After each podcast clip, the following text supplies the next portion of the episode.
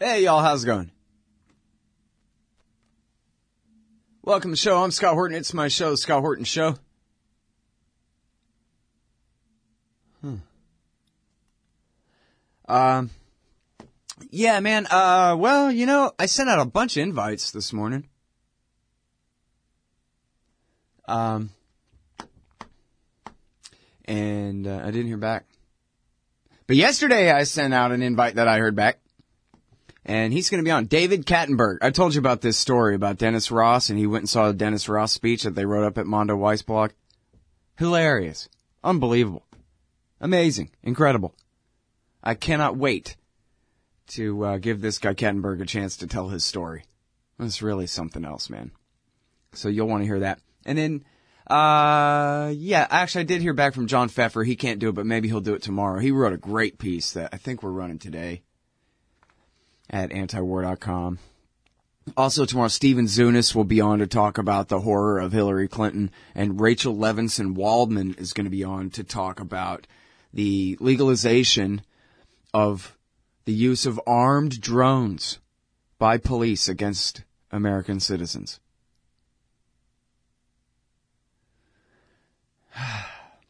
Anyway, so that should be fun. And then I'm trying to get this guy, what's his name, something about guns. I wanted to interview him about Obama's executive order. I already told you everything you need to know, but then I thought, you know what, I'm not a lawyer, and I'm, I don't know that much about the gun issue, you know, I'm moderately informed.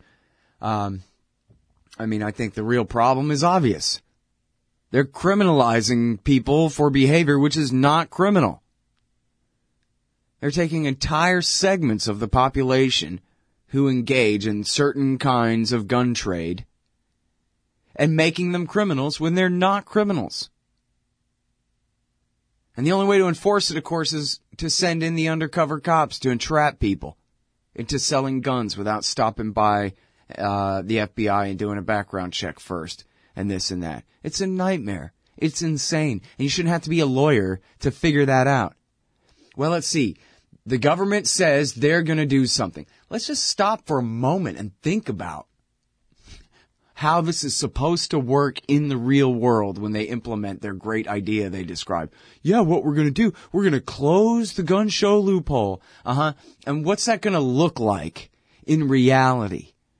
It's going to look like undercover cops entrapping innocent people and destroying their lives. That's what it's going to look like. And anyway... Uh, but I want to get this lawyer on to talk about it because maybe he's got a bunch of other stuff to say. Hey, maybe he'll argue with me and say, no, you're missing the point. It's something else entirely. I don't know.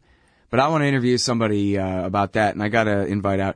And then um, uh, Adam Morrow. Remember Adam Morrow, uh, our friend, the reporter, uh, formerly from I P S News, who lives in Cairo, Egypt? I tried to call him, and I got a message from a very nice-sounding lady in Arabic, saying do do do da da da da do do do, and uh, yeah, you got the wrong number, pal, I think is what she said. And so I tried again, and the same thing. So I sent him an email. I guess we'll see, but I sure would like to hear from Adam Morrow. We can talk about uh, five years of the Arab Spring and three and a half years since its cancellation in the great state of Egypt. It's part of the United States of America, face it. Anyway, they live under a uh, totalitarian military dictatorship there because U S A. Um, but, hey, at least as recently as a few months ago, he could still talk on the phone. I kind of worry about that, you know? I remember back when Mubarak was in, there was a young lady that I interviewed, and then when I posted up on the website, she emailed me and said, ooh, you know, I think I'm having second thoughts. I'm afraid of what Mubarak's men might do to me. Can you please take that down? And and I did, of course. Um, you know, that's the way it is. It's because America is an evil empire that supports military dictatorships around the world. That's the way it is in Egypt. Who knows how it might be? Maybe the Saudis and the Israelis would do a good enough job of supporting military dictatorship without us, but I kind of doubt it. It's the money they take out of your paycheck that makes it all possible, that made Mubarak possible, that makes al-Sisi the dictator now possible. Oh, it's Sisi. I shouldn't make fun of his name, but... Margulies like, oh yes, Field Marshal Sisi. That means he sat on his ass at a desk his entire life. Field Marshal. Get the hell out of here. Perfumed prince boy. Uh, anyway. Uh, yeah. Um, oh, and then uh, also I'm working on getting somebody on to talk about the new nukes. I guess you can hardly get anybody motivated to even care about this.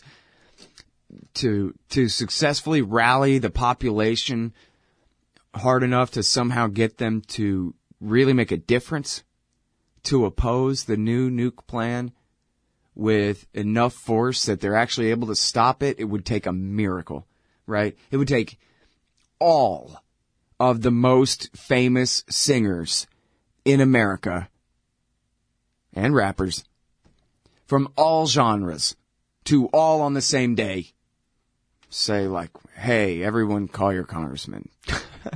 No more nukes. If you ever loved the whatever pop group, then you better call right now.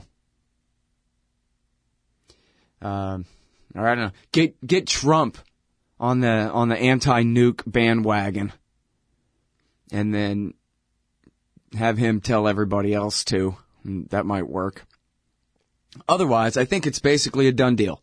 That they say they're going to spend a trillion, which means in reality, what? Three, five, revamping the entire American nuclear weapons arsenal, which includes seven thousand something bombs as it is. The whole point, of course, is to make them more usable. It's to end the balance of terror in mutually assured destruction and replace it with a first strike capability.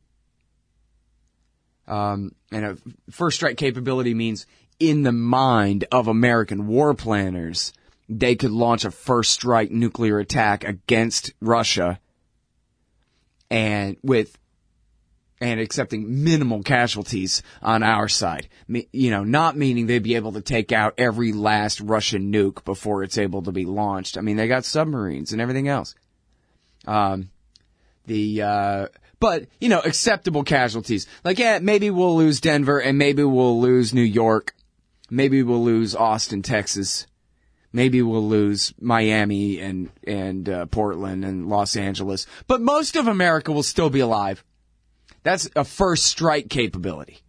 And of course, as, uh, is he still around? Is Klaus still comment? There's a guy named Klaus, uh, who for a decade straight has commented on all of my radio interview archive blog entries that first strike capability is madness. Because all you have to do, again, is just stop for a minute and say, well, what's this supposed to look like in practice? In practice, we don't live in a vacuum. In practice, the Russians are real people.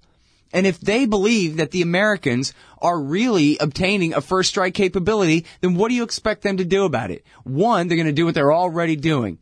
Announce their own plans for a whole new generation of hydrogen bombs. And two, they're going to, you know, get their trigger finger that much itchier, that much more nervous. And, you know, the kinds of things that in the past have... Uh, come to very, very close calls, could come to full-scale nuclear war. Uh, and especially because in the new nuke thing, I ought to interview myself about this, I guess. In the new nuke program, a big part of it is um, nuclear cruise missiles delivered by aircraft, which would be a first and which will confuse adversaries as to whether they're being attacked with a nuke or not. So they might respond with a nuke to a conventional attack. Because of stupid idiot Barack Obama and his stupid evil national security state that he provides over. Meanwhile, all he has to do is give a couple good speeches against it. He could kill the whole thing, but he's evil, so he won't. Hey, Al Scott here. If you've got a band, a business, a cause, or campaign, and you need stickers to help promote, check out the bumper sticker dot com at the bumper sticker dot com. They digitally print with solvent ink, so you get the photo quality results of digital with the strength and durability of old-style screen printing. I'm sure glad I sold the bumper sticker dot com to Rick back when. He's made a hell of a great company out of it, and there are thousands of satisfied customers who agree with me, too. Let the bumper sticker dot com help you get the word out. That's the bumper sticker dot com at the bumper sticker dot com. Hey, all Scott here. If you're like me, you need coffee. Lots of it. And you probably prefer it tastes good, too. Well, let me tell you about Darren's Coffee Company at Darren's Coffee dot com. Darren Marion is a natural entrepreneur who decided to leave his corporate job and strike out on his own, making great coffee. And Darren's Coffee is now delivering right to your door. Darren gets his beans direct from farmers around the world, all specialty, premium grade with no filler. Hey, the man just wants everyone to have a chance to taste this great coffee. Darren's Coffee dot com. Use promo code Scott and you get free shipping. Darren's Coffee dot com. All right, guys, welcome back to the show. I'm Scott Horton. It's my show, The Scott Horton Show. Libertarian Foreign Policy. That's the deal. Uh, now, the website, man, I don't know, dude. On one computer, I got the chat room pages up, but on the other computer, I can't log in or get to the front page or something.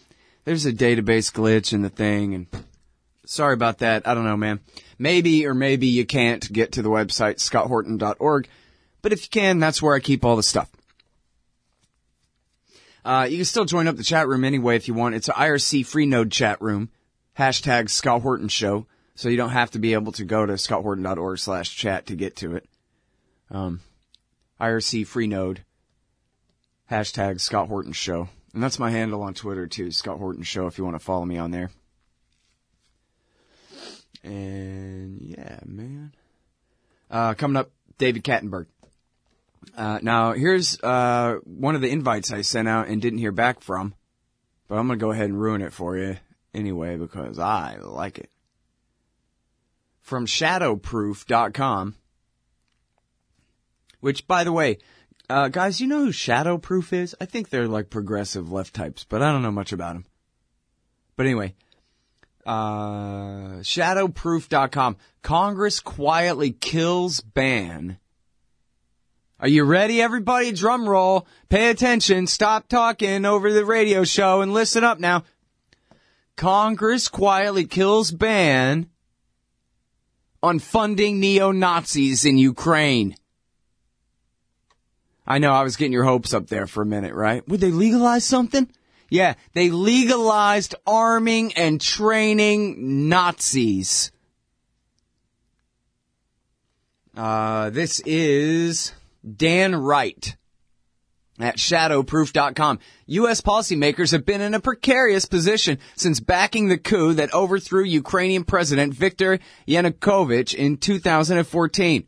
Though many within President Barack Obama's administration support a policy of tension with Russia and believe a new Cold War can secure budgets and promote their relevance, very well put, young man.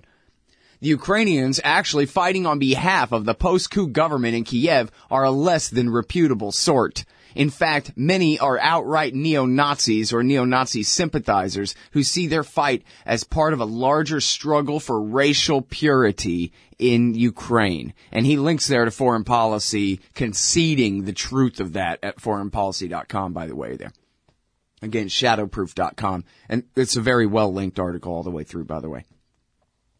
Though many of the neo-fascist fighters in Ukraine harken back to popular figures in Ukrainian history who allied with the Nazis, few Americans, and even fewer American policymakers, typically cast a fond gaze at the ideology or history of the Third Reich. Thus, the dilemma. Give up support for the neo-fascist militias and be seen as weak and standing up to Russia, or support the militias and be seen as getting into bed with murderous Nazis. I know, it's a real tough call, right?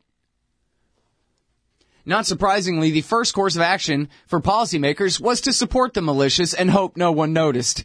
This did not go well, as the Associated Press and other media outlets noticed that one of the groups being trained by the U S military was the Azov Battalion, which actually uses an emblem from Nazi Germany. Well, not just them, but the Right Sector. And, of course, Svoboda is formerly the Social Nationalist Party. Isn't that subtle? No, we're not National Socialists. We're Social Nationalists. And, you know, hail Bandera. Um, and, of course, it wasn't just that the A P noticed. It's that there were, you know, critics all along who were pointing out even before the coup that there were a bunch of Nazis on the street who were part of this thing and using emblems from Nazi Germany and from Nazi Ukraine as well. Even the, uh, but I'm sorry, uh, he continues here. Even the reliably neoconservative Daily Beast started publishing stories wondering if the U S was training neo-Nazis, then eventually confirming that, indeed, the U S was providing military and financial support to neo-Nazi militants in Ukraine. Now, we all knew that. They said, we're not training their army, we're training the National Guard. Yeah, okay, so we already knew the National Guard meant the Azov Battalion and Right Sector. Hitler-loving Nazis. The outcry over the U S neo-Nazi alliance in Ukraine led Congressman John Conyers and Ted Yoho to draft an amendment to the House Defense Appropriations Bill to limit arms, training, and other assistance to the neo-Nazi Ukrainian militia, the Azov Battalion. That was in quotes there.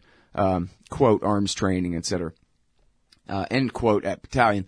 Which passed by unanimous vote in the House of Representatives. Ah, but that amendment was stripped out of the final bill, allowing U S aid to neo-Nazis in Ukraine to continue. According to The Nation, the Department of Defense were the ones who successfully lobbied Congress to kill the Conyers-Yoho amendment, and did so on a thoroughly dishonest base, uh, basis. Uh, and then the quote from... Uh, The Nation. The Pentagon's objection to the Conyers-Yoho Amendment rests on the claim that it is redundant because similar legislation known as the Leahy Law already exists that would prevent the funding of Azov. This, as it turns out, is untrue. The Leahy Law covers, and Marjorie Cohen explained this on the show yesterday, the Leahy Law covers only those groups for which, quote, the Secretary of State has credible information that such unit has committed a gross violation of human rights, end quote. Yet, the State Department has never claimed to have any such information about Azov. Of course not. They're the ones who did the coup in the first place. So, funding to the group cannot be blocked by the Leahy Law. So, um, the author continues here. What is his name again? Sorry. Dan Wright continues. While it is nice to see the Pentagon pretending to care about redundancy, please carry that view forward to procurement. The truth is, if the previous bans had covered the Azov Battalion, the U S military would not have been training them in the first place.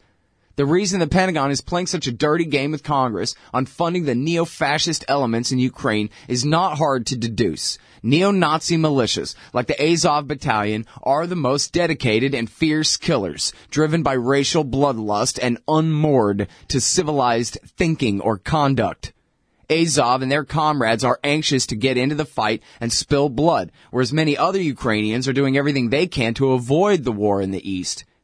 What the Obama administration will soon learn, as the government in Kiev knows now, is that the rabid dog you release on your enemy can just as easily bite your own hand.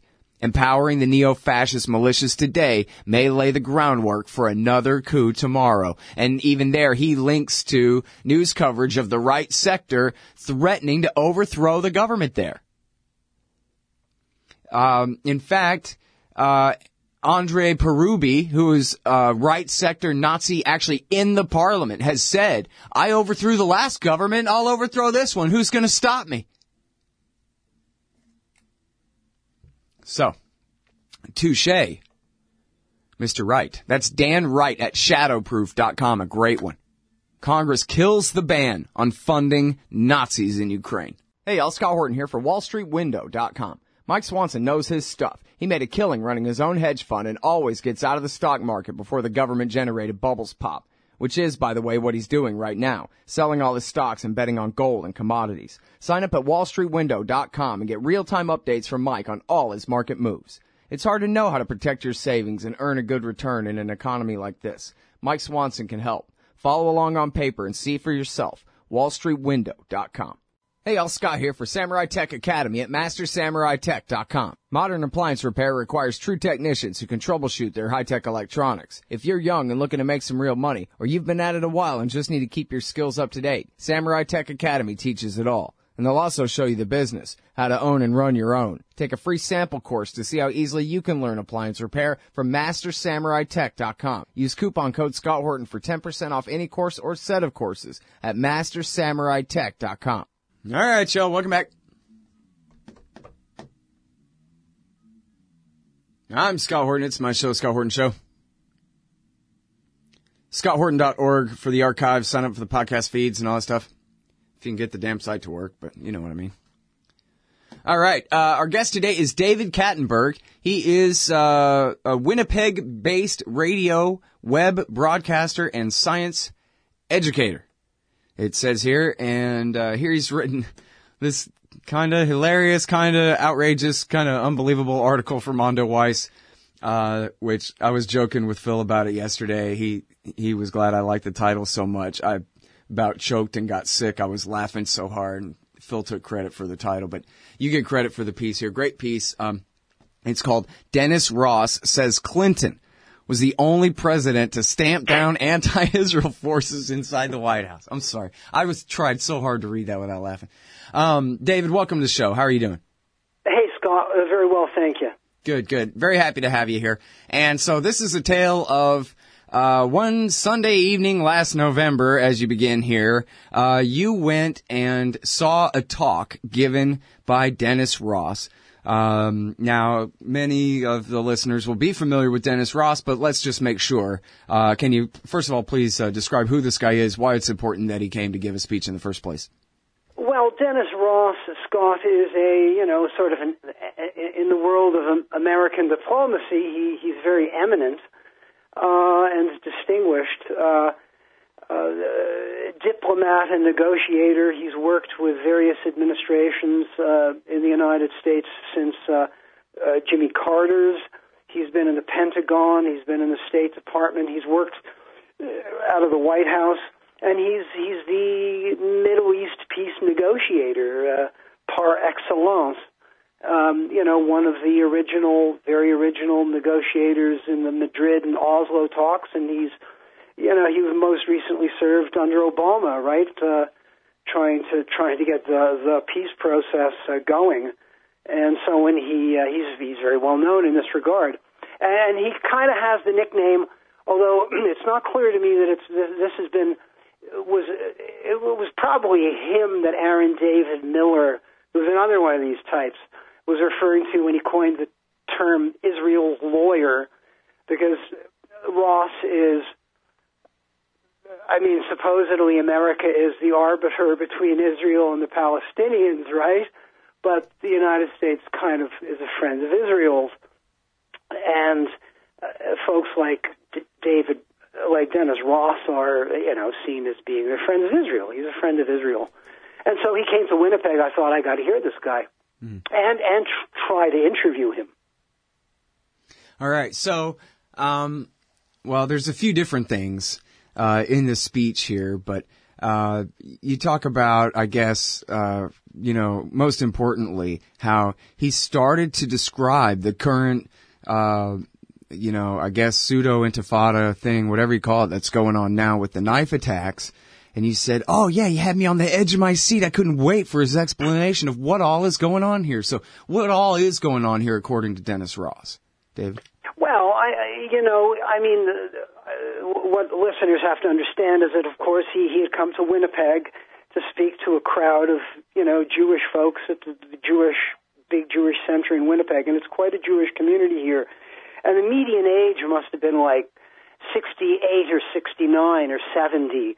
Uh, quite quite a lot of older people there, very appreciative, and he was kind of he was he was you know pitching to his audience. He was really in his in his kind of uh, realm there, and he was you know like the, the Paris attacks had just taken place, which were awful, and so the you know this recent outbreak of violence in Palestine with the knife attacks had kind of perhaps slipped to the back of people's minds, but he started to talk about that.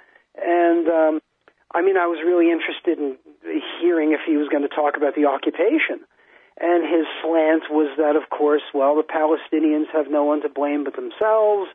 And the, the, most astonishingly, he said that knife attack, like the knife attacks, these attacks on the part of Palestinians using knives or, you know, potato peelers, you know, and so on and so forth, um, were worse, worse in a sense, more brutal, ugly terrorism than what Daesh had committed in Paris, because the Daesh attacks were just blind and uh, kind of indiscriminate, whereas Palestinians' knife attacks, it's, it's very intimate.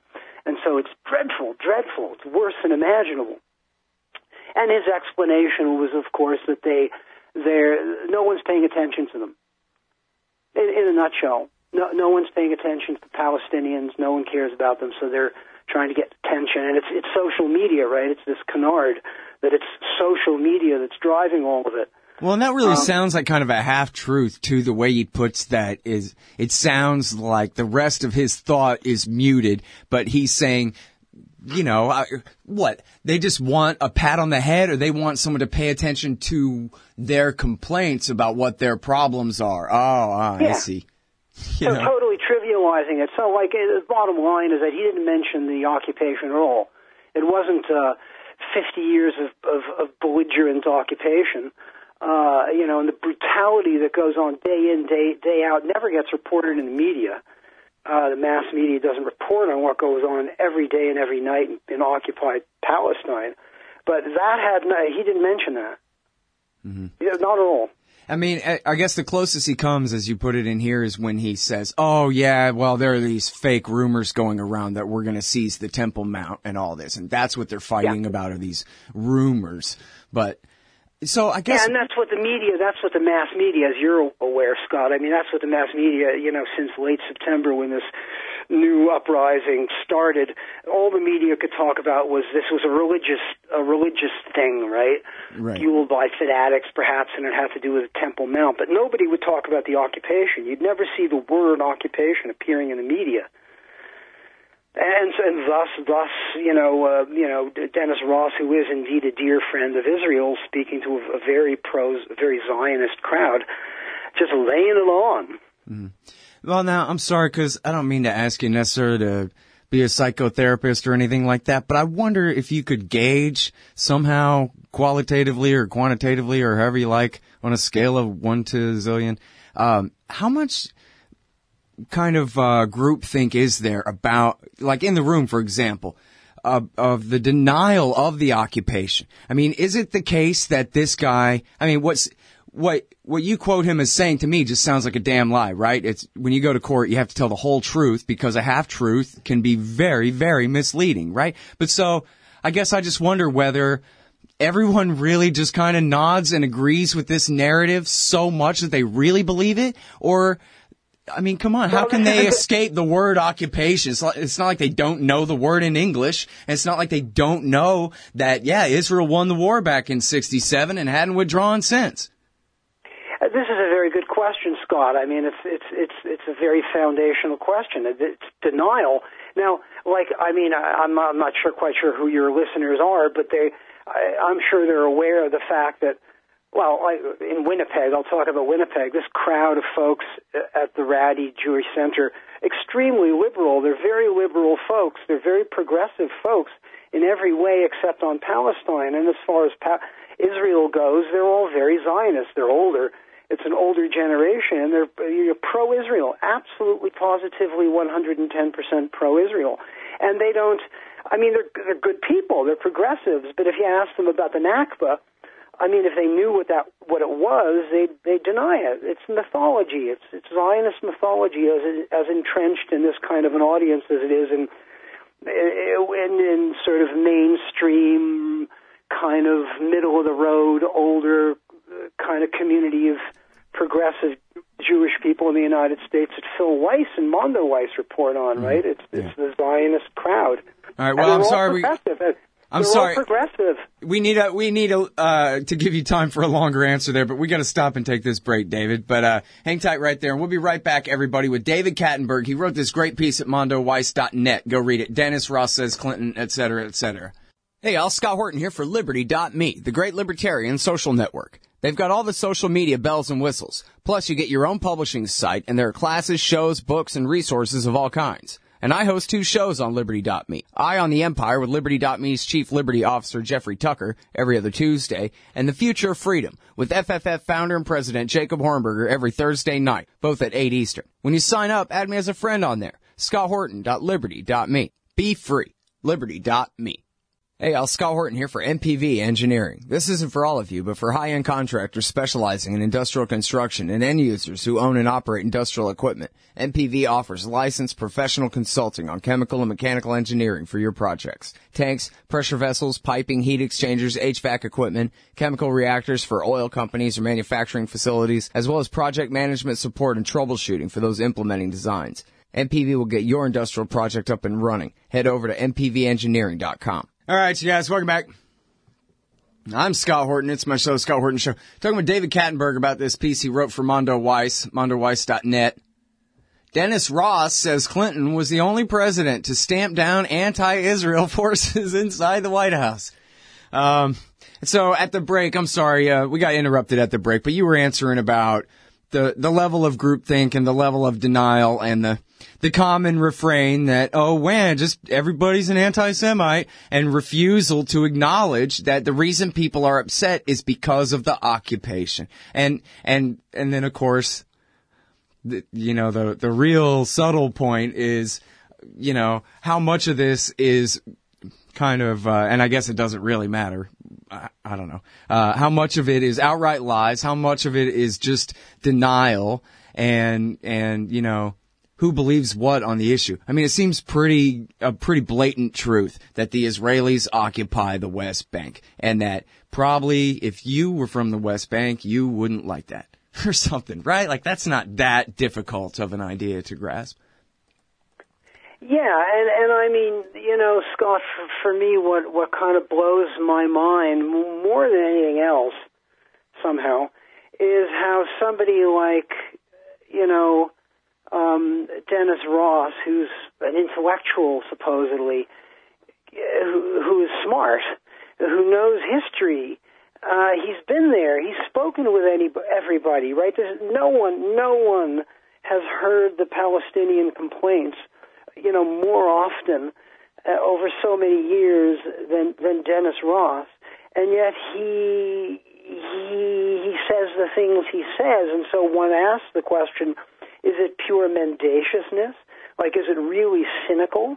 Uh, does he really understand, um, but kind of play the game cynically? Or or is he somehow truly, you know, blind to ways, certain ways of thinking? And, you know, Noam Chomsky could go on about this, like the intellectuals and what, what drives their thinking. Mm-hmm. And where are they coming from exactly? Like, how can a guy like Ross, He, he's been there. He's seen it all. How could he be yeah. such a... Well, and the know? thing is, too, is he could just as easily say, I mean, yeah, there's an occupation, but it's not that bad, and whatever, spin, and, and be at least somewhat yeah. honest of the facts and spin those, instead of just completely ignoring the facts of the matter. Well, I would say, you know, the question in my interview with him uh, was... Look, the occupation's illegal. Why should there be negotiations? This is the bottom, this is the big question.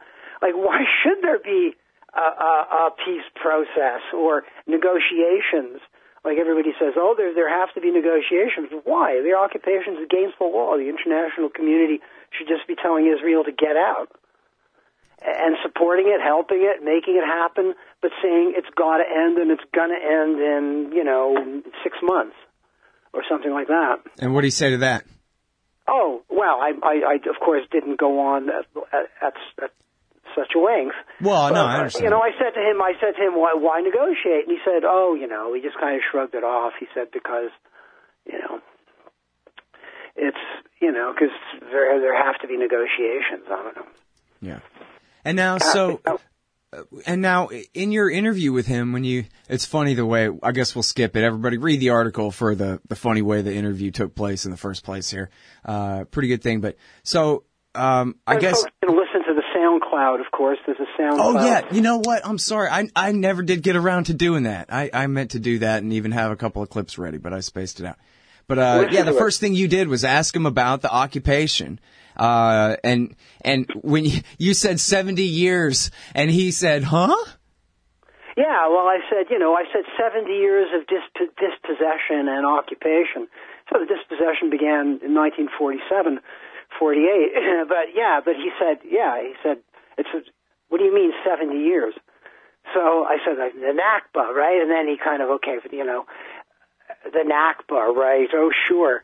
I wasn't going to follow him up on that because I, I wasn't about to get into a conversation with the Nakba with Dennis Ross. But, yeah. Yeah, he, he denies that. In a sense, he really does deny it. He says, oh, sure, there was dispossession, mm-hmm. but it's been a lot worse for other people. And then, as you wrote here, you said, okay, fine. Then, since sixty-seven, that's still fifty years. And then, mm-hmm. and then I just love this. This is the part where I think I tweeted it, like, hey, everybody, go look at this right now. That the best he can do is say, oh, yeah, compared to living under the Islamic State, derp, derp, derp. Really? That's the best he's got? Yeah, it's worse in Syria, right? And, and of course, you know, in a conversation that if we had had thirty minutes or, you know, even twenty to go on, I would have said, yeah, well, but there's a, you know, you, you say it's a whole lot worse in Syria, but I'm, but we don't support Syria, where U S isn't giving five, six billion dollars a year to, to Bashar al-Assad and defending Assad uh, at the United Nations. We're doing that with Israel. Israel's our dearest friend. Um, so... You know, it's it's not something that the United States should be supporting. In the chat room, J D A says, at this point, I'd go for a deal where they can have the West Bank if the U S can have D C back. Right. Oh, that'll be the day. Uh, poor Palestinians. So anyway, so, well, okay, I'm sorry. Go ahead. No, no, I was just going to say so. I, but, you know, talking to this guy, it's it's uh, it's depressing. It's depressing to talk to a person who is intelligent and, and, and understands and has seen it all and has had it all explained to him, uh, but who somehow denies, who denies the truth. Mm-hmm. But this is the essence. Maybe this is kind of, I don't know, it's kind of, I don't know, kind of obvious. You know, mm-hmm. There are all sorts of people like that. Yeah, well, and you even confront him with the fact that Netanyahu had said that Israel will never give up, you know, security, however he put it. It's one state from the river to the sea. And then he says, nuh-uh. I mean, come yeah, on. Because uh, Netanyahu had just spoken at, where had he been? He had been in the United States, and he had said, you know, reaffirmed, you know, he had repeated the mantra, two states for two people. And uh, and, and that, then it was like a, a quick burst of it in the news, right? Netanyahu has confirmed that he's prepared to see a two-state solution, but it's nonsense. Yeah, of course. And he had told the truth in the election that I'll be damned if we're going to ever give up Judea and Samaria. I think we can take that to the bank, not his pandering to the U S. Well, yes, the, the Netanyahu, Netanyahu and the members of his government have continually stated that they're under no circumstances will they allow a Palestinian state to be formed. And they've been saying that for years. For years, Netanyahu's been saying that. So for people like Ross and, and everyone else who talk about a negotiated settlement and the two-state solution and uh, the peace process, it's it's it's willful, willful ignorance. Mm-hmm. Well, and now, well, I want to ask you about the president's thing, but first of all, um, and I think you kind of confront him with this, where he says, oh, come on, Jewish settlements are only two percent of the West Bank, and you say, yeah, but Area C, and this is Netanyahu caught on secret tape bragging about how he took advantage of Clinton with Ross's help, I guess, in saying, oh, yeah, we're going to need this little Area C, too. But then it was huge. And don't worry, the Americans are easily moved and all that. That was the context of that secret tape in Netanyahu. And um, but anyway, so you counter with that, that, hey, that's sixty percent of the West Bank.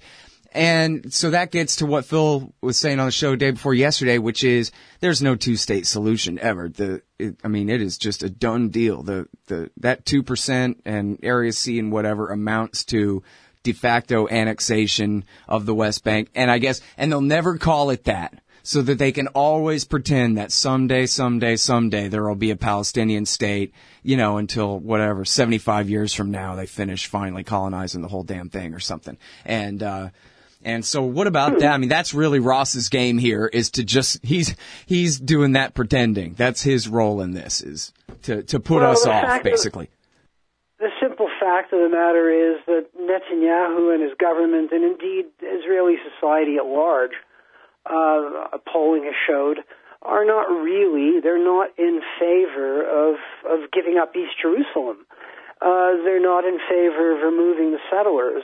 Um, and the Netanyahu government is, is completely, entirely wedded. It's founded. Its whole political raison d'etre is establishing greater Israel, you know, building building up Israel and taking it all. It's theirs. The land belongs to them. And there are all these people saying it. It's astonishing, right? You know, Danny Dannen at the United Nations, they're all saying it. And yet people like Dennis Ross and, of course, you know, uh, Barack Obama and uh, and Samantha Power and all the rest of them, brilliant people, brilliant, intelligent, and, and in fact, decent people, people people of conscience in many ways, certainly within the domestic realm in the United States. But as far as Israel goes, they are they're they're willful deniers. Yeah. All right. And well. Audacious. And I'm sorry, uh, we got to go out to this break, but I want to just record one last question with you here about sure. the uh, what he said about the presidents. And I'll urge everyone to go read this article. It's really great. Um, but uh, about the presidents, I mean, he really seemed to say that Bill Clinton, the one who had empowered him to pull off this same scam, right, of the, the pseudo two-state solution that never quite comes to fruition, that he's the only president who ever really did right by Israel or re- really meant well uh, when it came to Israel. And the proof of that was that Clinton hired Ross to be Israel's lawyer. And every other president has just been, you know, all but an enemy of the poor little plucky Israelis, huh?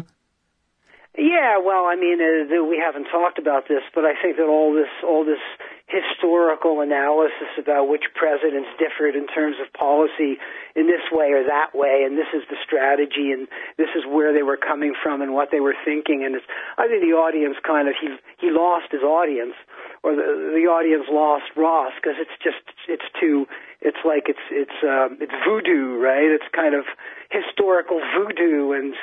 and um, through the looking glass, and it's it's absurd.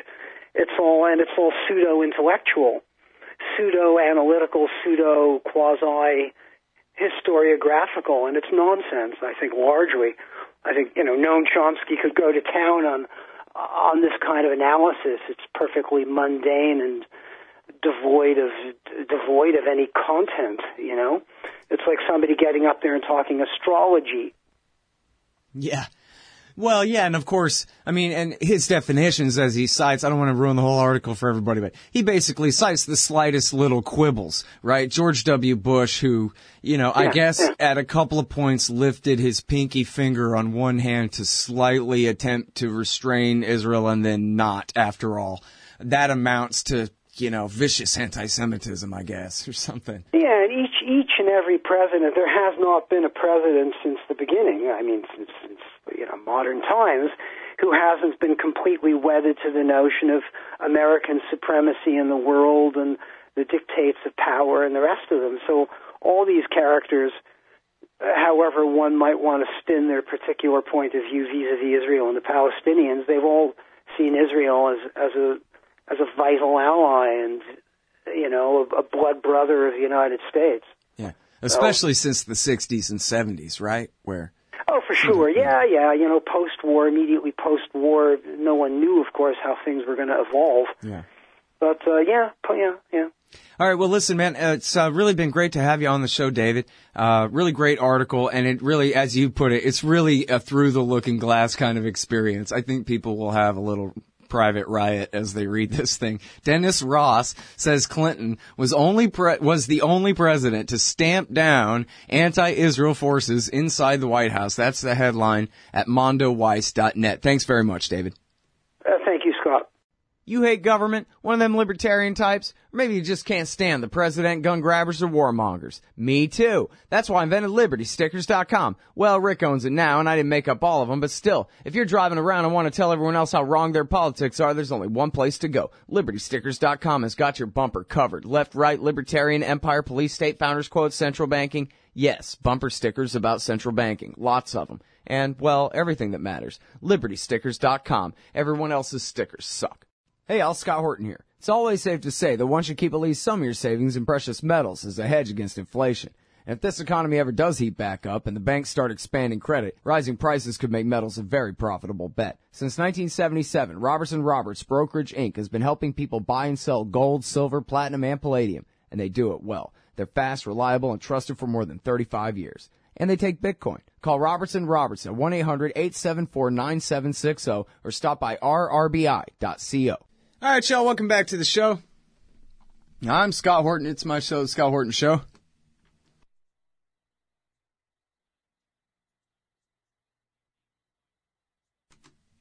Yes. I gotta fix this thing, man. I keep putting off fixing it. I know what I gotta do to, and I just gotta fix it. Right, and then it'll be fixed. Anyway, uh, yeah, so it's my show, man. That was uh, David Kattenberg. I do hope you'll go and read his piece there at Mondoweiss dot net. It's real good. All right, so I talked about that, and I talked about that. And so next up is Iraqi Kurds agree to hold referendum on secession. All right, so step one, panic. Step two, don't panic. Mm, I'm not sure whether to panic or not, I guess. That's step three. Um... I don't know. This could be a real problematic problem, kids. But on the other hand, eh, I've heard this one before a lot of times. And what tends to happen is that the Americans say to the Kurds, "No, please don't."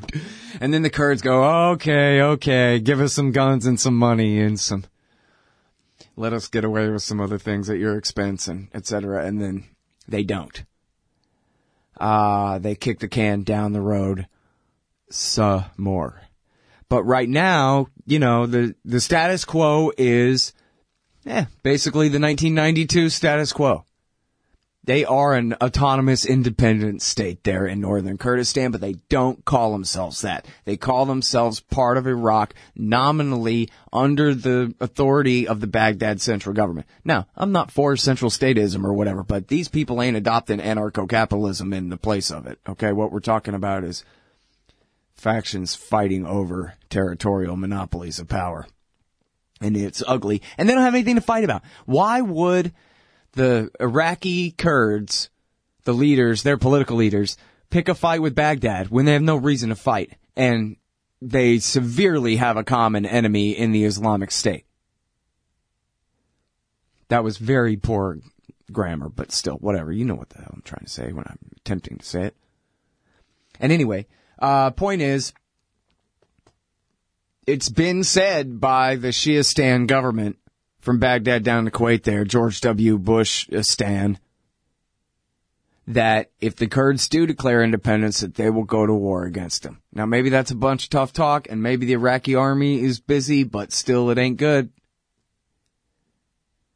Or it could be bad. The other thing is Kirkuk.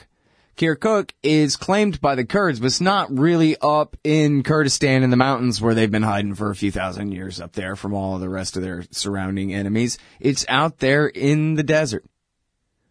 And it's been, it's changed hands, uh, from rule and from, you know, majority population, from Kurd to Arab to Kurd to Arab and back and forth again for a long, long time. And, uh, you know, predating Saddam Hussein even. This has been going on.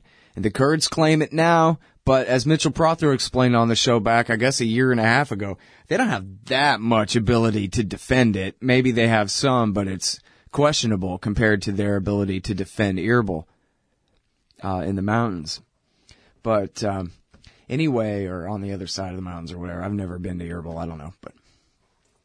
Uh, so, and this is a battle that's going on in Kirkuk right now between Kurds and Arabs, whether Sunni or Shia. And, um, so that's a major sticking point.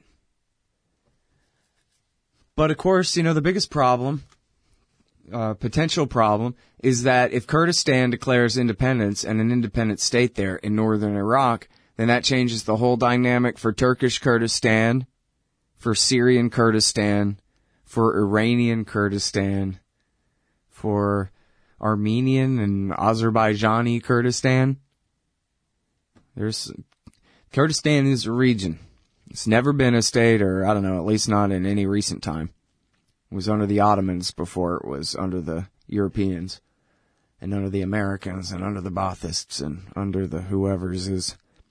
And so, now the thing of it is that um, all the political factions in the various divided Kurdistans are not in line with each other necessarily. The P K K exists in Iraq, but they're not in charge. They're kind of uh, are way off in the mountains in the very far north, and are separate. Maybe they're protected, I don't know, but they're separate from the Barzani or Talibani clans, and they're, you know, rule over the place. And so then the Syrian Y P G and uh, the uh, Turkish P K K, these groups don't necessarily see eye to eye with the Iraqi Kurds. It may be uh, it may be impossible, or may be very difficult for them to decide, you know, that they would rather join forces and go to war against all their common enemies together in their new Kurdish state.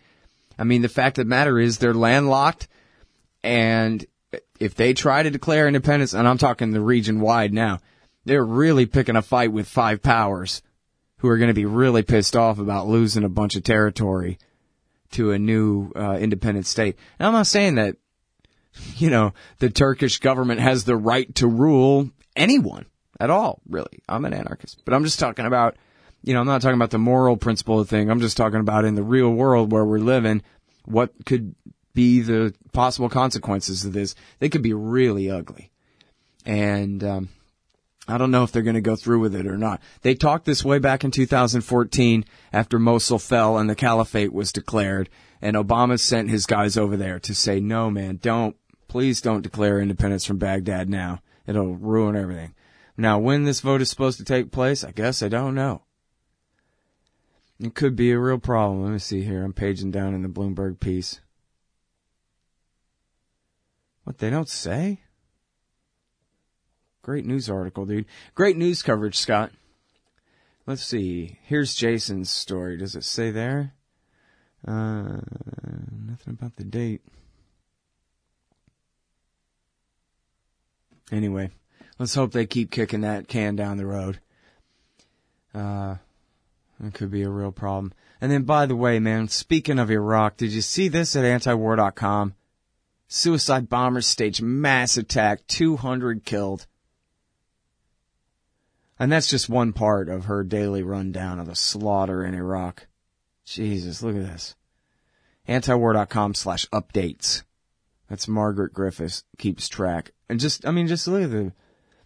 Suicide bombers killed these, wounded those. Seven more suicide bombers here. eighteen bodies found in a mass grave. Civilian killed. A number more wounded in a drive-by. Lawyer executed. Um, security forces killed thirty-five in Huseiba, wherever the hell that is. Another thirty-five in Thar Thar. Peshmerga forces in Sinjar killed twenty-six. Anyway, and it keeps going. And, you know, that's going on. In fact, look at the, the archive of the days past. one hundred sixty-two killed, one hundred sixty-seven killed, eighty-four killed, two hundred fifty-nine killed, forty-eight killed. Day by day by day. These aren't weekly totals. These are daily totals from the violence in Iraq War three. Man, oh man. All right. Well, good. We're almost out of time for this segment, so I won't start on Libya yet. Till the other end of it.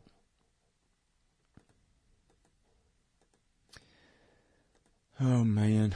Uh, anyway, what's the clock? All right, yeah. So, I'm Scott. This is my show, Scott Horton Show. I'm on the Liberty Radio Network. I know, I sound bored, don't I? I've been doing this a long time. It's just the same damn thing every day, and I guess I am kind of burnt out. But, you know, the government's killing people. I gotta explain what's going on to people if I can, you know. That's the deal. scott horton dot org is the site where I keep all the archives, and uh let this song play. What is it? Huh, it's the Beasties. I'm gonna let the Beasties... uh remix of Led Zeppelin drum beat or something, whatever the hell this is, for a minute. And then a bunch of horrifyingly terrible commercials are going to play. And then we'll be back to talk about uh, Libya and Yemen. And Syria.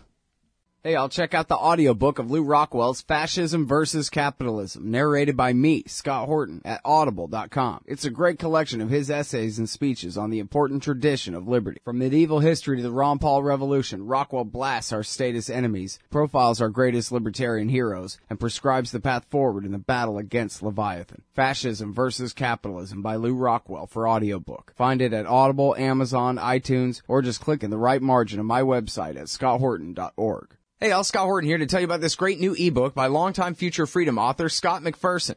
Freedom and Security, the Second Amendment and the Right to Keep and Bear Arms. This is the definitive principled case in favor of gun rights and against gun control. America is exceptional. Here the people come first, and we refuse to allow the state a monopoly on firearms. Our liberty depends on it. Get Scott McPherson's Freedom and Security, the Second Amendment and the Right to Keep and Bear Arms on Kindle at amazon dot com today. Hey, I'm Scott. Yeah, I told you I'd be back after the break, man. Didn't you believe me? So, yeah, this is my show, Scott Horton Show, and, um, yeah, anti-government extremism is basically the name of the game here. And I hate the wars the most. That seems to be, I guess, uh, what you call it? Yeah, economics, ain't it? My comparative advantage in the market. I'm good at explaining what's wrong with the wars, mostly. Eh, compared to others, anyway. Um, some others. Not others, others. But anyway, here's what's important that um, I feel like blabbing about. It's not important, but I still feel like blabbing about it. I'm going to talk about more wars in a second. But right now I'm going to talk about politics. I'm going to talk about Scott Adams. I'm interested in this guy, Scott Adams. What's funny is, if you heard my... Uh, interview of him, you probably thought like me, don't, about his statements about the wars and whatever. We got off track. It's my fault. The the interview got off track a little bit there. Um, he says, he makes it very clear, Scott Adams, this is the author of the Dilbert cartoon, which you're all familiar with. I don't know if you read it or not. Anyway. Um, he, uh, he says here, I'm not a Trump fan. He says someone would have to be a mix of Trump and Sanders and Bloomberg to be his preferred candidate. He previously had said, I think anyone who's currently running for president would be a fine president. Sure. So, that's his political point of view, is that, you know, yeah, you're all a bunch of great guys, and we could use a good manager of our system, and I bet you could do it, and... right on, man, and it doesn't seem very ideological, right? Seems like, yeah, he's for a, he, he's afraid of the terrorists, and he wants a welfare state, and uh, more or less status quo seems more or less pretty comfortable to him. So um, um, these aren't accusations, you know, it's just a description. That's the point of view I believe he seems to be coming from. Very centrist, very middle of the road, very take the status quo for granted kind of a way of looking at politics, I think. Um... And so, uh, that being said, it's important to say that because it seems like, oh, he's so in the tank for Trump or something like that. But that's not what's going on here. Um, he's just analyzing the situation. And he has, as you heard him say on the show, and if you've read his blog, he has what he calls the master persuader filter, where he says, you guys look at politics however you want.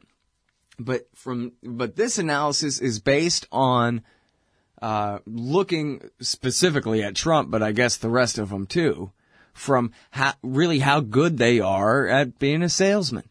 You know, that part of it. And uh, the first thing he said to me when I interviewed him was, I'm a trained hypnotist and manipulator, and so I know this stuff. As he says here, I know what I'm talking about because I can do all this stuff too. I'm just not nearly as good at it as Trump is. But everything that he says, and as he explains in this post, everything that he says is, you know, textbook stuff. Literally, textbook stuff. This is how you manipulate people. This is what you do to them. And it works real well. And as he explained on the show, too, Trump explains, this is how I manipulate you. And nobody minds. He's perfectly above board about it. And it works every time. And um So he looks at everything. Anyway, it's very interesting to see. And so one of the things that he says here is he, he's talking about, um, you know, the whole pseudo scandal over whether Cruz was born in Canada. Well, I don't know. The Constitution says what it says. And I read a thing in the Washington Post where a lawyer said, man, you know, I mean, it does say what it says. And the common law had always said at the time, which was the understanding that the Constitution was based on, that it meant born there, man. I guess they could have used clearer language, but he was not, you know, the deal with, with Obama was he was born in Hawaii, not Kenya. If he'd been born in Kenya, yeah, it'd have been a problem. Only to the degree that the Constitution is the law, which, hardy har har har, it's actually not. They can do whatever they want, so there's that. But anyway, he's taking it for granted here. Sorry for the aside there. But he's taking it for granted here that, man, you know, the Trump, and it doesn't even matter, right? He's, he's, what he's saying is it doesn't matter whether it's a real scandal or not. What he's saying is look at how Trump is so successful at manipulating this.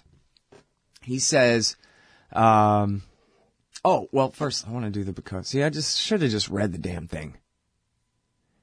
In his book, Influence, by Cialdini, we learn that any sentence that contains the word because will influence people no matter what follows that word. Hypnotists already knew that. There's the sort of rule you don't believe. That's the sort of rule you don't believe until you see it in action. Here's an example. Don't vote for Ted Cruz because he's Canadian. You can also remove the word because and simply imply it. If you vote for Ted Cruz, he might end up tangled in lawsuits regarding his Canadian birth. Keep in mind that in the context of a close political race, you only have to influence ten percent of the people to win. And ten percent of the public will believe anything. You just need to give them a because. Trump cleverly did that with the Canadian gambit. But that wasn't the end of Trump's technique. It goes a lot deeper. Trump framed Cruz's Canadian birth as a, quote, risk and not a fact. That's a high ground maneuver. And in my experience, this is Scott Adams writing again here, in my experience, that move wins every time. You can argue in the weeds about presidential eligibility, or you can go to the high ground and acknowledge that the birther question will dog Cruz like it dogged Obama. The risk part sounds true to everyone, and humans are wired to see the avoidance of risk as more compelling than running towards something good. As I taught you in prior posts, Scott Adams writes, identity beats analogy. Analogy beats reason. And reason only beats dumb arguments about definitions. Trump hit all four dimensions with his Canadian gambit. See, I hate learning truth like this. It just kills me. Identity always beats analogy. Analogy beats reason. And reason only beats dumb arguments about definitions. Identity, American. Analogy, similar to Obama's birther situation. Reason, risk is a fair concern on any topic. It's still taking the, what he calls the high ground, but the manipulative uh, spin on reason there, if you even call it that. And then definition. What is the definition of an American? So he covers every every part of his base here. He says, another dimension of Trump's Canadian gambit is that it acts as a reveal to soften Trump's biggest problem, namely the speculation about his sanity and motives. The reveal is that Trump did the Canadian gambit with a wink and a grin. Most of us recognize the Canadian gambit as a campaign technique and not insanity. So then he goes on to explain how by letting most of us in on the joke, it normalizes him while it still is effective at manipulating the ten percent of the rubes who will believe anything. It's really brilliant analysis. I, I hope you'll read it. It's at blog dot dilbert dot com. Hey, I'm Scott Horton here. Are you a libertarian and or peacenik? Live in North America? If you want, you could hire me to come and give a speech to your group. I'm good on the terror, war, and intervention, civil liberty stuff, blaming Woodrow Wilson for everything bad in the world, Iran, central banking, political realignment, and, well, you know, everything. I can teach markets to liberals and peace to the right. Just watch me. Check out scott horton dot org slash speeches for some examples, and email me, scott at scott horton dot org, for more information. See you there. All right, you guys, welcome back. I'm me, Scott Horton. It's my show, The Scott Horton Show. Hey, I appreciate you guys being listeners to the show. I especially appreciate those of you who are supporters of the show. Uh, I would gladly take your money, especially if you would like to exchange it for advertising on the show. I will sell you ads. I will give you a great deal. You can help promote your business or your group or something, whatever you're doing, your event. I got a new ad. It's not kicked in quite yet, but uh, there's a new ad that'll be debuting soon, um, which is about an event coming up. I won't tell you about it yet because it's not possible to register for it yet because they don't have their website quite together at this point. But as soon as they do, then uh, that'll be going on, so that's good. Got bringing one new one on. But uh, I need you, too. If you want to advertise on the show, uh, I have unbelievably low prices. It's uh, the going out of business sale here at the Scott Horton Show. Uh, yeah. Uh, L R N is nice, but there ain't no salary to be on L R N. Uh, so I need you guys if you want to advertise. Also, if you just like giving money away, uh, then I'll do that, uh, for you. Also, if you like the kind of kickbacks that you get when you donate to things like radio shows, like, for example, uh, free audiobooks and free actual books and, uh, commodity discs made out of ninety-nine point nine nine nine percent fine silver. How come they don't say one hundred percent? What the hell else is in there? They're counting the tarnish on the outside? Or there's a piece of tungsten in there that they just can't quite scoop out? Or what the hell is that anyway? But anyway, if you want a, a silver coin, uh, or any of the wonderful, uh, kickbacks that are available if you donate to the show, uh, including you could possibly get a lifetime, well not possibly, you could get a lifetime subscription to Listen and Think audiobooks. Libertarian audiobooks, uh, if you donate to the show. Uh, it's all there. All the information you need at scott horton dot org slash donate. Unfortunately, I'm not certain that scott horton dot org slash donate works at all right now. Let me see here. I know, man. I know, I know. You guys hate it. I hate it. Everybody hates it. It's a big problem. And no, the damn site is broken. Again, still more. But anyway, yeah, at some point later on. And also, I'll mention uh patreon dot com. At patreon dot com, you can sign up to donate per interview, you know, two bits or whatever, a dime or a dollar or whatever you think is right per interview. You can sign up to do that at patreon dot com. You can use uh bitcoins. You can donate bitcoins. I got those. Uh I got the address there for that at uh, scott horton dot org slash donate as well. Um... And uh, Google Wallet. If you hate PayPal, a lot of people hate PayPal. You can use Google Wallet. So there's all that good stuff too. You know, in case you're interested in uh, making sure that you still have a radio show to listen to. All right, good. Well, I, there are others. I just mean the one that you apparently prefer for this time slot. Well, that's if, for you live guys. And the rest of you, whatever. You know what I mean. Okay, so... um as we talked about with Daniel Larison on the show yesterday, uh, Libya's recognized parliament rec- rejects U N-backed unity government. And this whole thing is just, um, well, it's just a complete disaster. And you got uh, two different governments in uh, two different capitals. And here the U N, I don't know how they bit off that much more that they could chew in the first place, but uh, they're trying to push. Do they even have the article? I don't think even makes it clear whether the, you know, jihadist government in uh, Tripoli was even in favor of this at all or what. They hadn't even proposed it to them yet. But anyway, there is nothing like a government. There's really, the state of Libya doesn't exist anymore, and it probably won't for a very long time. In fact, the thing wasn't even created until after World War Two. Not even World War One, but after World War Two. Before that, it was the Kingdom of Tripoli and Cerinthia or some, I, I don't know how to say it, man. I especially don't even have it in front of me right now. And then there was a third province in the south that was basically an autonomous area as well. And uh, it was only unified by the American Empire, I guess the British and the American Empire, or the French and American Empire, uh, whatever. After World War Two. And then um, I guess they had a, a, a sock puppet king who was quickly overthrown.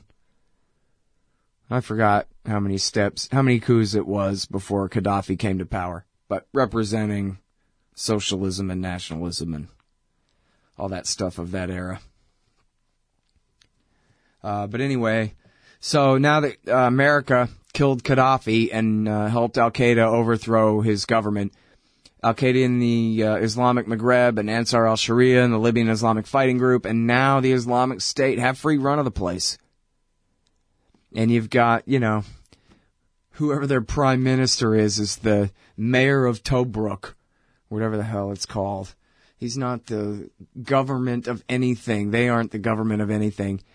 And so the problem is, is that people are starting to pay attention to this.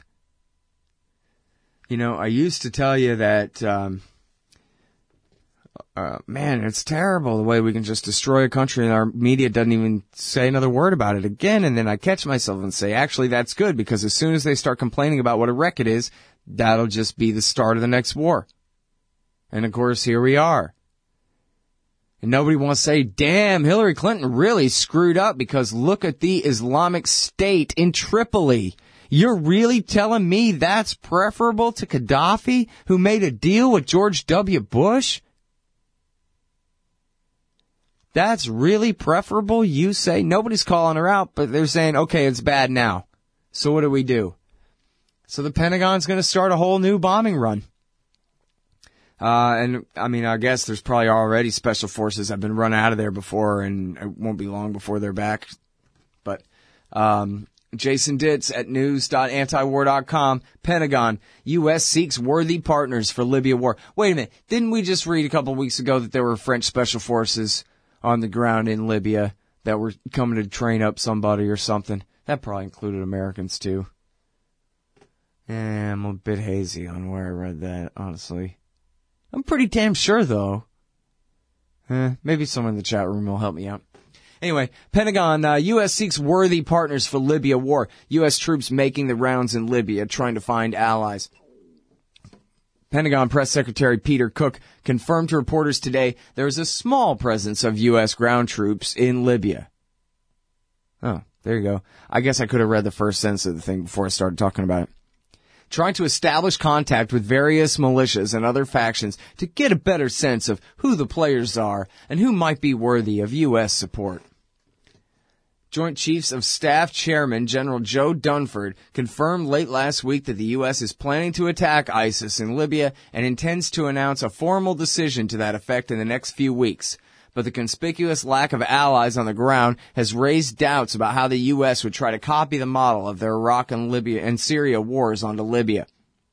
The U S has launched some airstrikes against targets inside Libya, though General Dunford insisted he wanted the U S to do more, amounting all told to, quote, decisive military action against ISIS, who has a presence on Libya's central coast.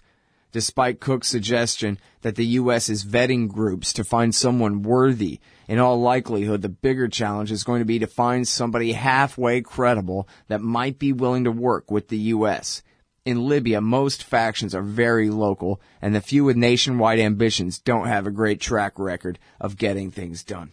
Yeah, except when it's, you know, overthrowing a stable state in favor of chaos. We can find enough bin Ladenites to do our dirty work then, no problem, but put it back together again? Hey, I'm Scott Horton here to tell you about this great new book by Michael Swanson, The War State. In The War State, Swanson examines how Presidents Truman, Eisenhower, and Kennedy both expanded and fought to limit the rise of the new national security state after World War Two. If this nation is ever to live up to its creed of liberty and prosperity for everyone, we are going to have to abolish the empire.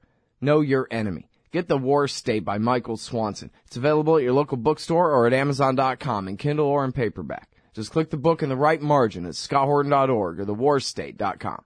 All right, you guys, welcome back. I guess, you know what I should do? I should just uh, have Ian redo that one where it doesn't fade out at all. And we'll just let that one play for the full thirty seconds every time. Because I like it, but right at the part where they're yelling, it gets really quiet, and it just, it ain't sound right, man, you know? Um, but yeah, anyway, man, so uh, it's my show, Scott Horton Show, and I'm not sure how to waste the last ten minutes of your time paying attention to me here today. Um, but it seems like, I guess, I've been referring to this all week long and I haven't really got much into it. I might as well tell you about the New York Times admission and confirmation last weekend about American and Saudi support for the bin Ladenites in Syria. Now, I know you already know this, but what's unique about it is that it's eh, the fourth or fifth time, I guess, that the New York Times has admitted as much, and it's got some new details in it, and so maybe you just don't read news articles, but you listen to the show. I guess I'll tell you what it says. It's uh, uh, Mazzetti and Apuzzo in the New York Times, and the date is the twenty-fourth. When President Obama secretly authorized the Central Intelligence Agency to begin arming Syria's embattled rebels in twenty thirteen, the spy agency knew it would have a willing partner to help pay for the covert operation. It was the same partner the C I A had relied on for decades for money and discretion in far-off conflicts, the Kingdom of Saudi Arabia. Since then, C I A and its Saudi counterpart have maintained an unusual arrangement, no, a usual arrangement, for the rebel training mission, which the Americans have codenamed Timber Sycamore. Under the deal, current and former administration officials said Saudis contribute both weapons and large sums of money, and then the C I A takes the lead in training the rebels on A K forty-sevens and TOW missiles. The support for the Syrian rebels is only the latest chapter in the decades-long relationship between the spy services of Saudi and the U S, an alliance that has endured through the Iran-Contra scandal, support for the Mujahideen against the Soviets in Afghanistan, and proxy fights in Africa. Sometimes, as in Syria, the two countries have worked in concert. In others, Saudi Arabia has simply written checks underwriting American covert activities. Of course, they leave out Saudi support for the Sunni insurgency against the U S and Iranian forces in Iraq War two. Remember that? Our bosom buddies. The joint arming and training program, which other Middle East nations contribute money to, continues as America's relations with Saudi Arabia and the kingdom's place in the region are in flux.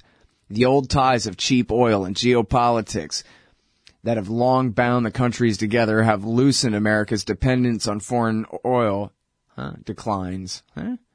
As America's... De- See, it was me, not them. As America's dependence on foreign oil declines... and the administration tiptoes toward rapprochement with Iran. Yet, uh, I need to get to the good part here, man. I'm sorry. Well, so they bring up the the uh, human rights abuses, the beheadings, and how that's bad public relations, and then, yeah. Although the Saudis have been public about their help arming rebel groups in Syria, the extent of their partnership with the C I A's covert action campaign and their direct financial support had not been disclosed. Details were pieced together in interviews. I don't know that that's really true, but anyway. Uh, details were pieced together in interviews with a half dozen current and former American officials and sources from several Persian Gulf countries. From the moment the C I A was start, uh, C I A operation was started, Saudi money supported it. Quote, they, un- the, they understand that they have to have us, and we understand that we have to have them, said Mike Rogers, former Republican congressman from Michigan from the House Intelligence Committee.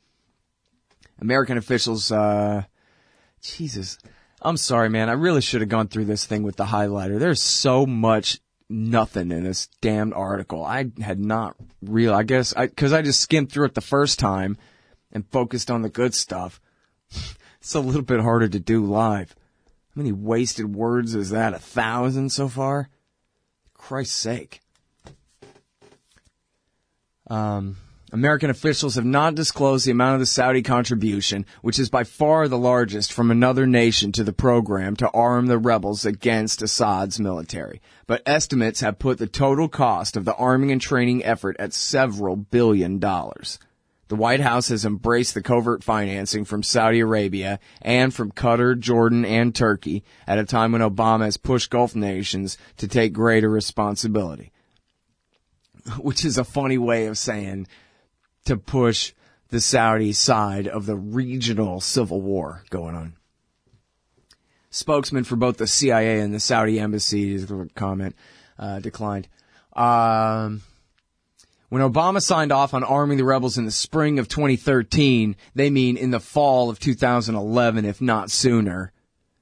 It was partly to try to gain control of the apparent free-for-all in the region. The Qataris and Saudis have been funneling weapons into Syria for more than a year. The Qataris had even smuggled in shipments of Chinese-made F N six shoulder-fired missiles over the border from Turkey.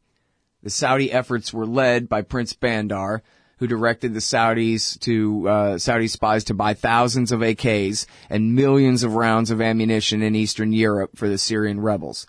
The C I A helped arrange some of the arm purchases for the Saudis, including a large deal in Croatia in twenty twelve. They should give credit to the original reporting there, which actually I think is that bastard Higgins, but that was pretty much how he got his start, was saying, oh, look at these Croatian firearms.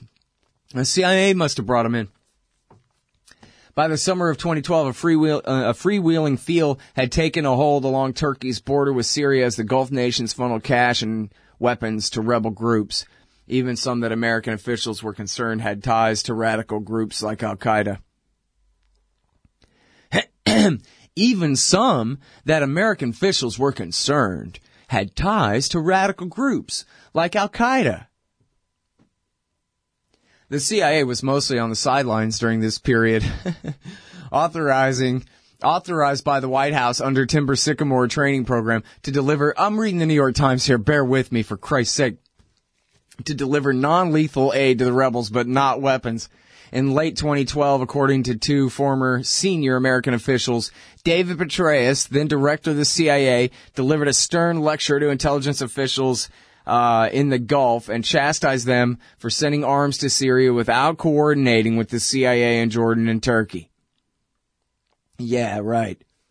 This is the same guy who's in the Daily Beast on a very approved story two months ago saying outright that America should start backing al-Qaeda in Syria against the Islamic State. Spare me. Sorry, I should have spared you guys. But anyway, I'm going to keep not sparing you here. New York Times, I just want you to read it, really, man. I don't know. You're probably, that's what you're saying, right? You're saying, Scott Horton has convinced me that I should turn off the radio and just go read the damn article myself, right? Or maybe I should use some of that master persuader stuff. Like, uh, because you will understand the article better if you read it instead of listen to me stumble through it, you should go to freaking Google News and type in uh, U S, Saudi, Syrian rebels, N Y Times, and then find it. Because... that's what everybody's doing. It's a world historical event that everybody's reading this article, and you too can participate in that along with us all. Does that make you feel good? How about, no one will like you if you don't read this article. No one will want to give you a kiss or be your good friend. There, now have I gotten through to you? Yeah, tow missiles. C I A giving tow missiles and guns to Osama. Okay, Osama's dead. All of Osama's many, many, many Syrian clones. The Qataris have also helped finance the training and allowed a Qatari base to be used as an additional training location. But American officials said the Saudis are by far the... um largest contributor. Oh, you know what? The the thing I skipped here is where they admit that Obama gave his approval a couple of months later and said, okay, go ahead and give them guns. So I don't know if there was really ever a restriction on that at all. We I had the Ben Swan clip where Ben Swan asked him in the spring of two thousand twelve, you're killing al-Qaeda in Pakistan and Yemen, but you're fighting for them in Syria. What gives? And he blurted a bunch of garbage, basically. I share that concern, uh, and so uh, what we've done is to say we will provide non-lethal assistance to Syrian opposition leadership that are committed to a political transition, committed to... So, and then he goes, oh, but no, you're right, there are bad guys there. I guess it's possible that at one point he had ordered some kind of limitation, but... Uh, hardly made a difference when the whole operation was already on. And as they're reporting here, the guns and the money were coming from the Saudis anyway. It's like a bunch of terrorists need training how to fight. Anyway, I'm sorry, because in the second half of the article, they really get more into uh, Al-Qaeda's relationship and all of that. So just fucking go read it.